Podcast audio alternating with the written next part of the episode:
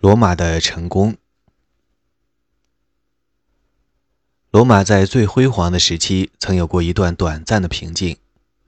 他的军队是睥睨天下的雄狮，他的上层阶级大公无私、清正廉明，他的百姓安居乐业、兴旺繁荣。这引起了两个问题：罗马的制度实际上是如何运作的？波利比奥斯。和其他人对罗马制度的描述有多可信？对这两个问题的回答都包括同样的最重要的一点，即罗马人对自由的理解，以及自由在确保政府的合法性方面的作用。要明白各种缘由，需要后退一步，细看罗马的情况。混合型共和国保证了稳定，那是自由制度的稳定。不是像三个世纪前的波斯帝国那样的稳定。罗马没有建筑、寡头或暴民来威胁民众的自由。罗马的公民不是奴隶，统治他们的是法律，不是建筑的个人意志。罗马人愿意为他们的自由而战，正如德马拉图斯告诉大流士说：“斯巴达人会为捍卫自己的自由战斗至死一样。”这种自由有法律的规范，与无法无天的放纵迥然有别。罗马和斯巴达都不遗余力地对公民灌输自我纪律这一对自由制度来说必不可少的要素。由于斯巴达和罗马均高度军事化，人们也许会以为罗马人的纪律只是训练有素的士兵的纪律而已。亚里士多德对斯巴达人的纪律也曾做过类似的评论。然而，在原则上，自我纪律的意义要广得多，它是法治赖以维系的重要因素。罗马人将自由视为法律规范下的自由。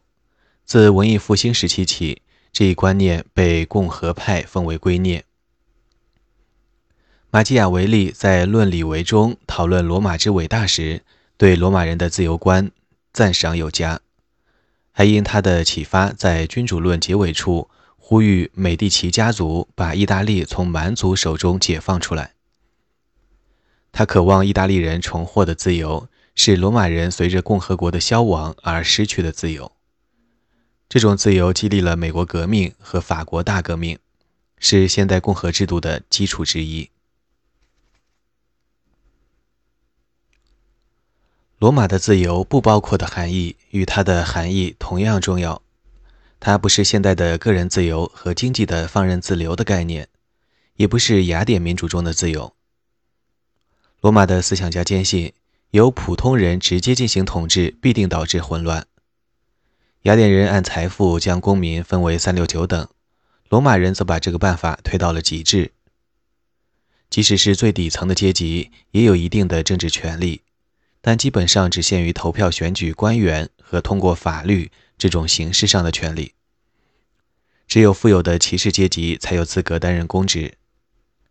此外，共和国不受任何其他国家的管辖，在这个意义上，它本身也是自由的。既然共和国不受外国统治，它的居民就是自由国家的自由公民。每个罗马人都不受其他罗马人的压迫。《使徒行传》中圣保罗和罗马执法人员打交道的故事表明，这一点十分重要。奴隶照例是没有自由的，但奴隶的存在更突出了自由人可免受其他人任意虐待这一权利的重要性。尽管居住在各行省的公民在罗马没有投票权，但他们也是自由的。用今天自由、开明、注重个人的标准来衡量。罗马社会远非自由社会，国家对人民的要求相当繁重，私人领域没有清楚的界限来保护其不受公家的侵入，道德监察官有权以行为不检为由罢免官员，甚至褫夺其公民权。但所有自由的罗马人都拥有一种后人所谓的消极自由，除了行为不端要受到法律的惩罚之外。他们不会受到任何侵害。社会地位够高的罗马公民还享受一种形式的积极自由，即有权担任公职，参与制定国家的法律。罗马共和国的垮台并不影响罗马相对于其他国家的主权，但罗马共和制度的许多形式，尽管在帝国时期得到了保留，却成了一纸空文。在罗马帝国中，奴隶与自由人之间仍然有天壤之别，虽然许多公民是得到了解放的奴隶。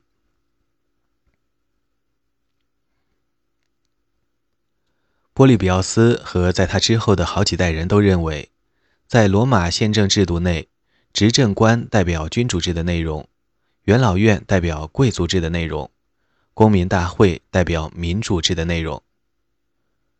现代的美国读者也许会想用这个框架去套美国宪法，但需要非常小心。波利比奥斯所想的不是现代的行政、司法和立法的三权分立。他肯定想到了需要实现权力制衡，而三权分立的原则正是旨在加强权力制衡的。但他并未想到由不同的机构行使不同的权力这种做法。罗马宪制的组织形式并非行政部门向由上议院和下议院组成的立法部门负责，独立的司法部门与行政和立法部门分开。罗马的冗杂制度。糅合的是君主制、贵族制和民主制因素。现代人行政、立法、司法各司其职的概念，罗马人是没有的。分权的概念直到孟德斯鸠才明确成型，可能连孟德斯鸠对此概念也不甚明了。波利比奥斯也觉得罗马的政治太无条理，执政官负责指挥在外作战的罗马军队。任期只有一年，一共两位，彼此可否决对方的决定。执政官也有权否决受他们领导的官员的任何决定。成为执政官就登上了罗马权力的顶峰。罗马共和国早期，贵族与平民反复缠斗的一个最有争议的问题就是：平民是否有资格担任执政官？执政官是选举出来的。所以，虽然没有多少罗马人能达到候选人的资格，但执政官在一定程度上要对人民负责。竞争执政官职位有官职序列的管理，执政官候选人必须担任过财务官和司法官，以确保竞争有序。候选人有行政经验，并且因达到了一定的年龄而行事稳健。尽管如此。有意问鼎执政官宝座的人数仍然比实际的位子多。主要家族间通过幕后谈判来确定选举结果，虽成为司空见惯之事。元老院由来自社会最高阶级的人组成，议员均需担任过一次或多次政务官。元老院议员最初由国王任命，后来由执政官任命。开始时有一百个议员，到了共和国晚期增加到三百人。凯撒成为独裁者后，更是增至九百人。最后这次扩大其实是尤利乌斯·凯撒对元老院的打压，因为如此臃肿的机构不可能履行元老院一直以来行使的行政职责。元老院议员没有薪金，所能从事的经济活动也十分有限。否则就会失去议员的地位。早先，这意味着做议员必须拥有土地，不能是商人。后来发展为只有富人能做议员。执政官不在罗马期间，行政权完全由元老院掌握，他监督税收和开支，也处理对外关系。大部分时间内，元老院主要负责军事和对外关系。不同机构权力分工这一现代概念形成的时间很晚。1787年，创立美国宪法的费城大会已经召开。詹姆斯·麦迪逊还设想要由美国的参议院行使古罗马元老院行使的那些行政职能。在外打仗的将军如果和元老院搞不好关系，军需供给就无法保证，援兵也迟迟不到。总之，处处掣肘。作为最后一招，元老院可以收回将领的领兵权，但如果议员这样做没有充分的理由，反而会被指控犯下不爱国的行为。元老院在理论上既没有立法权，也没有司法权，但他的决议除非被推翻，否则具有法律效力。元老院向由保民官召集的公民大会提出立法建议，经公民大会批准后才能成为法律。刑事案件由公民大会而不是元老院来审理。元老院颁布法令，要求公民大会审理死刑案件，大会必须听审。波利比奥斯说：“罗马人民拥有终极权利，这是他们自由的一部分。”从狭隘的法律意义上说，此言不差。罗马人民选举政务官，批准法律，还审理刑事案件，民事案件则在特别任命、由富裕公民组成的陪审团面前审理。然而，如波利比奥斯所强调的，更加重要的一点是，政治中每一个部分都需要其他部分的同意，方可有效运作。执政官不敢惹怒元老院，人民虽然本身没有权利，但他们在选举中做出的选择可以决定谁飞黄腾达，谁壮志难酬。元老院如果未能为前线将士保证后勤补给，就会名声扫地。不同部分之间的平衡是罗马政治最突出的特点。公民，许多人都知道这个故事。圣保罗就要遭到几个罗马士兵鞭打时，亮出了自己的公民身份：“我是罗马公民。”从中可以推想，公民权利包括免受执法士兵的野蛮对待。人们也一定记得电影中和无数历史题材的油画中健壮的罗马军团士兵的形象。政治思想史高度推崇罗马公民，却很少谈及公民身份涉及的各种复杂的权利和责任，或不同公民的不同地位。这并不令人惊讶。罗马历史学家的著述只论及人数很少的精英阶层。被忽视的普通公民只是无名的士兵、农夫或城中大众的一员。波利比奥斯的读者都熟悉罗马的公民制度，这个制度历经几世纪的演变发展，三言两语是无法说清的。然而，必须说明它的两三个关键要素：罗马人自知达到了希腊城邦没能实现的成就，他们不断扩大势力范围。先是从罗马城及后方扩展到全意大利，然后又扩张到整个已知世界。在此过程中，他们把被征服的民族也纳入了他们的公民权利和责任的制度，由此产生了两个结果：在消极意义上，他在一定程度上保护了被征服的民族不受罗马的剥削，因而避免了剥削导致的不满、逃税，甚至公开的叛乱造反。在积极意义上，他向各行省中愿意效忠罗马、才高志远之士开放了从军和从政之路。虽然罗马人明白给被征服地方的居民以公民身份这一政策有各种好处，但是他们对此仍十分谨慎。罗马的公民资格和希腊城邦一样，是以国家的军事及财政需要为标准而制定的。十七岁到六十岁之间的所有男性公民都有义务服兵役。罗马军队是公民组成的民兵，不是常备军，也不是雇佣军，所以要等到打仗时才组建军队。但一旦入伍，服役期可能会长达十八年。军团战士不是志愿兵，尽管到了共和国晚期，因人力奇缺，曾经号召大家志愿参军。战局吃紧时，甚至奴隶也奉主人之命参军打仗。罗马还定期举行人口普查来确定公民的人数。随着时间的推移，尽管发生了一些变化，但总的来说，罗马公民大致分为三级：议员级、骑士级和平民级。议员和骑士组成了家境富足、教育良好、雄心勃勃的贵族阶级，平民位于他们之下。世袭贵族过去垄断着政治权力，但后来被迫同意让先前没有权利的平民获得投票权和担任公职的权利。到西塞罗的时代，世袭贵族已是为数寥寥，在政治上也不再有影响力可言。平民根据经济地位、缴税额和是否从军，分为五个阶层。监察官负责划分各个阶层。因此，对决定每个罗马人的社会地位起着举足轻重的作用。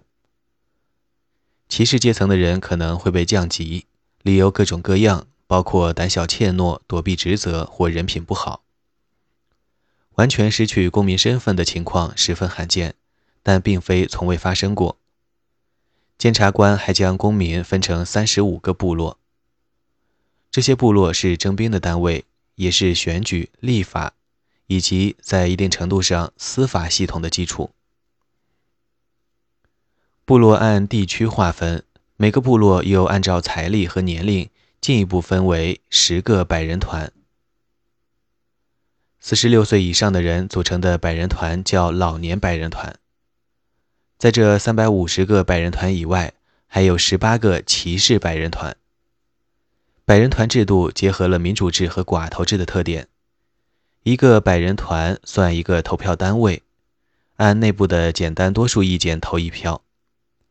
经济条件最好的百人团人数比经济条件较差的百人团少，所以富裕公民的票比相对贫穷的公民的票分量重。富裕公民的军事负担也大得多。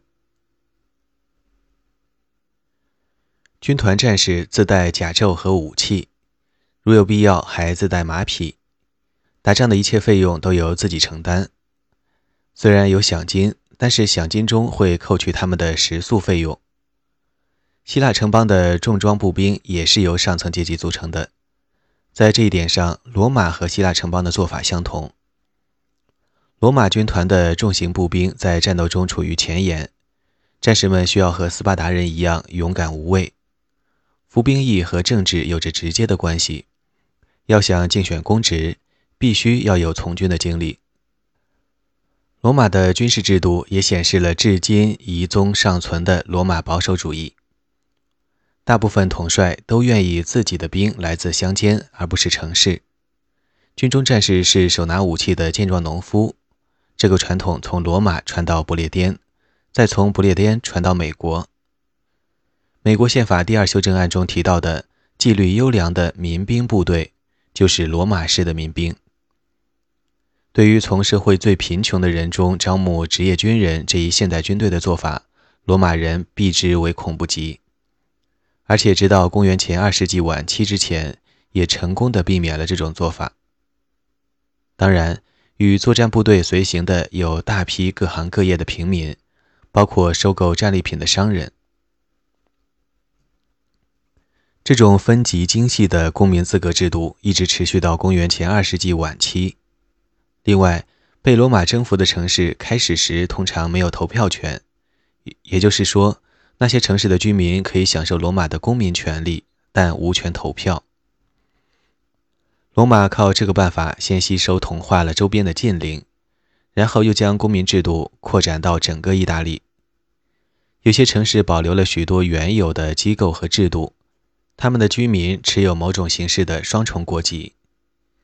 一些人因而感到不安，正如19世纪末20世纪初有人对规划的美国人满腹狐疑一样。包括西塞罗在内的另一些人则认为，效忠两个国家比只效忠一个国家更能加强公民的归属感。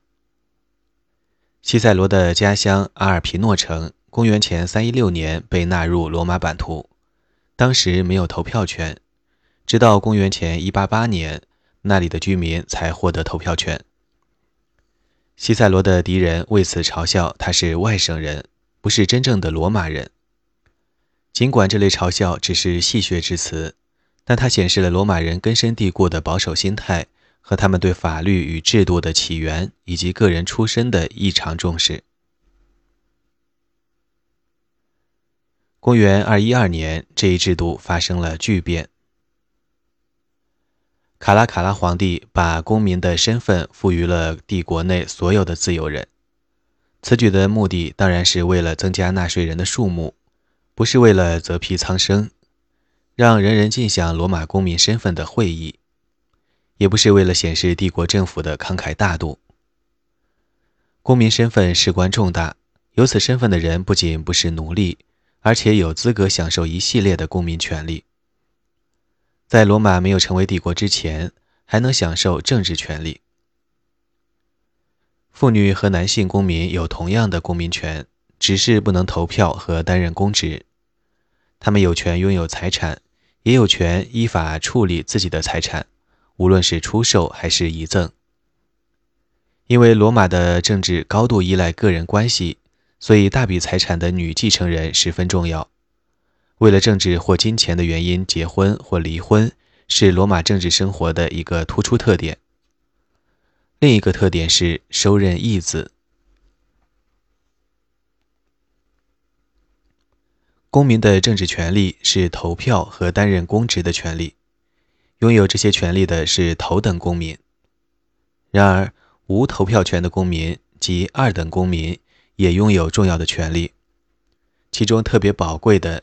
是，若在刑事案件中不服政务官的判决，可以向公民大会上诉的申诉权。圣保罗表明自己的公民身份，得到的回答是：“你向凯撒上诉，你就应去找凯撒。”这就是圣保罗的申诉权。公民的其他特权包括不受钉十字架的刑罚，不受刑讯逼供，不受鞭刑。不过，公民如果被判有罪，上诉又失败，可能会受棒刑或斩首的极刑，但那是另外一回事。不那么事关重大的公民权利，包括生意、结婚、向民事法庭提起诉讼、通过遗嘱赠与财产等权利。如果说政治的概念源自古希腊，法治的概念就源自古罗马。这一切都必须放到罗马生活中最令我们感到陌生的一个特点的背景中去看。这个特点就是男性家长在家中的绝对权威。根据法律，父亲对任何年龄的未婚子女均拥有父权。父权包括对子女的人身和财产的支配。女子一结婚，即从父亲的父权之下转到丈夫的夫权之下。虽然离婚并不难，不过她生的孩子归丈夫。男性家长对奴隶的权利不容挑战，这一点自不待言。原则上，父亲可以将孩子卖为奴隶，或为了他认为与己有益的任何原因杀死孩子。当然，实际上没有父亲会这么做。罗马和雅典一个有趣的差别是，罗马的妇女。并不被排除在社会生活之外。虽然女儿常常被用作政治博弈的卒子，但他们深受疼爱。如果诗人或演说家的话可以当真的话，现代人活到七八十岁非常普遍，因此很难设想儿女和孙辈人到中年还要听命于父亲和祖父。古时候人均寿命较短。这意味着没有几个父亲能活到对不惑之年的儿子发号施令的时候。家庭生活中，父权统治的特点是庸从制做法的自然延伸。根据庸从制，经济条件较差的人服务于富有的人，并成为他们的附属。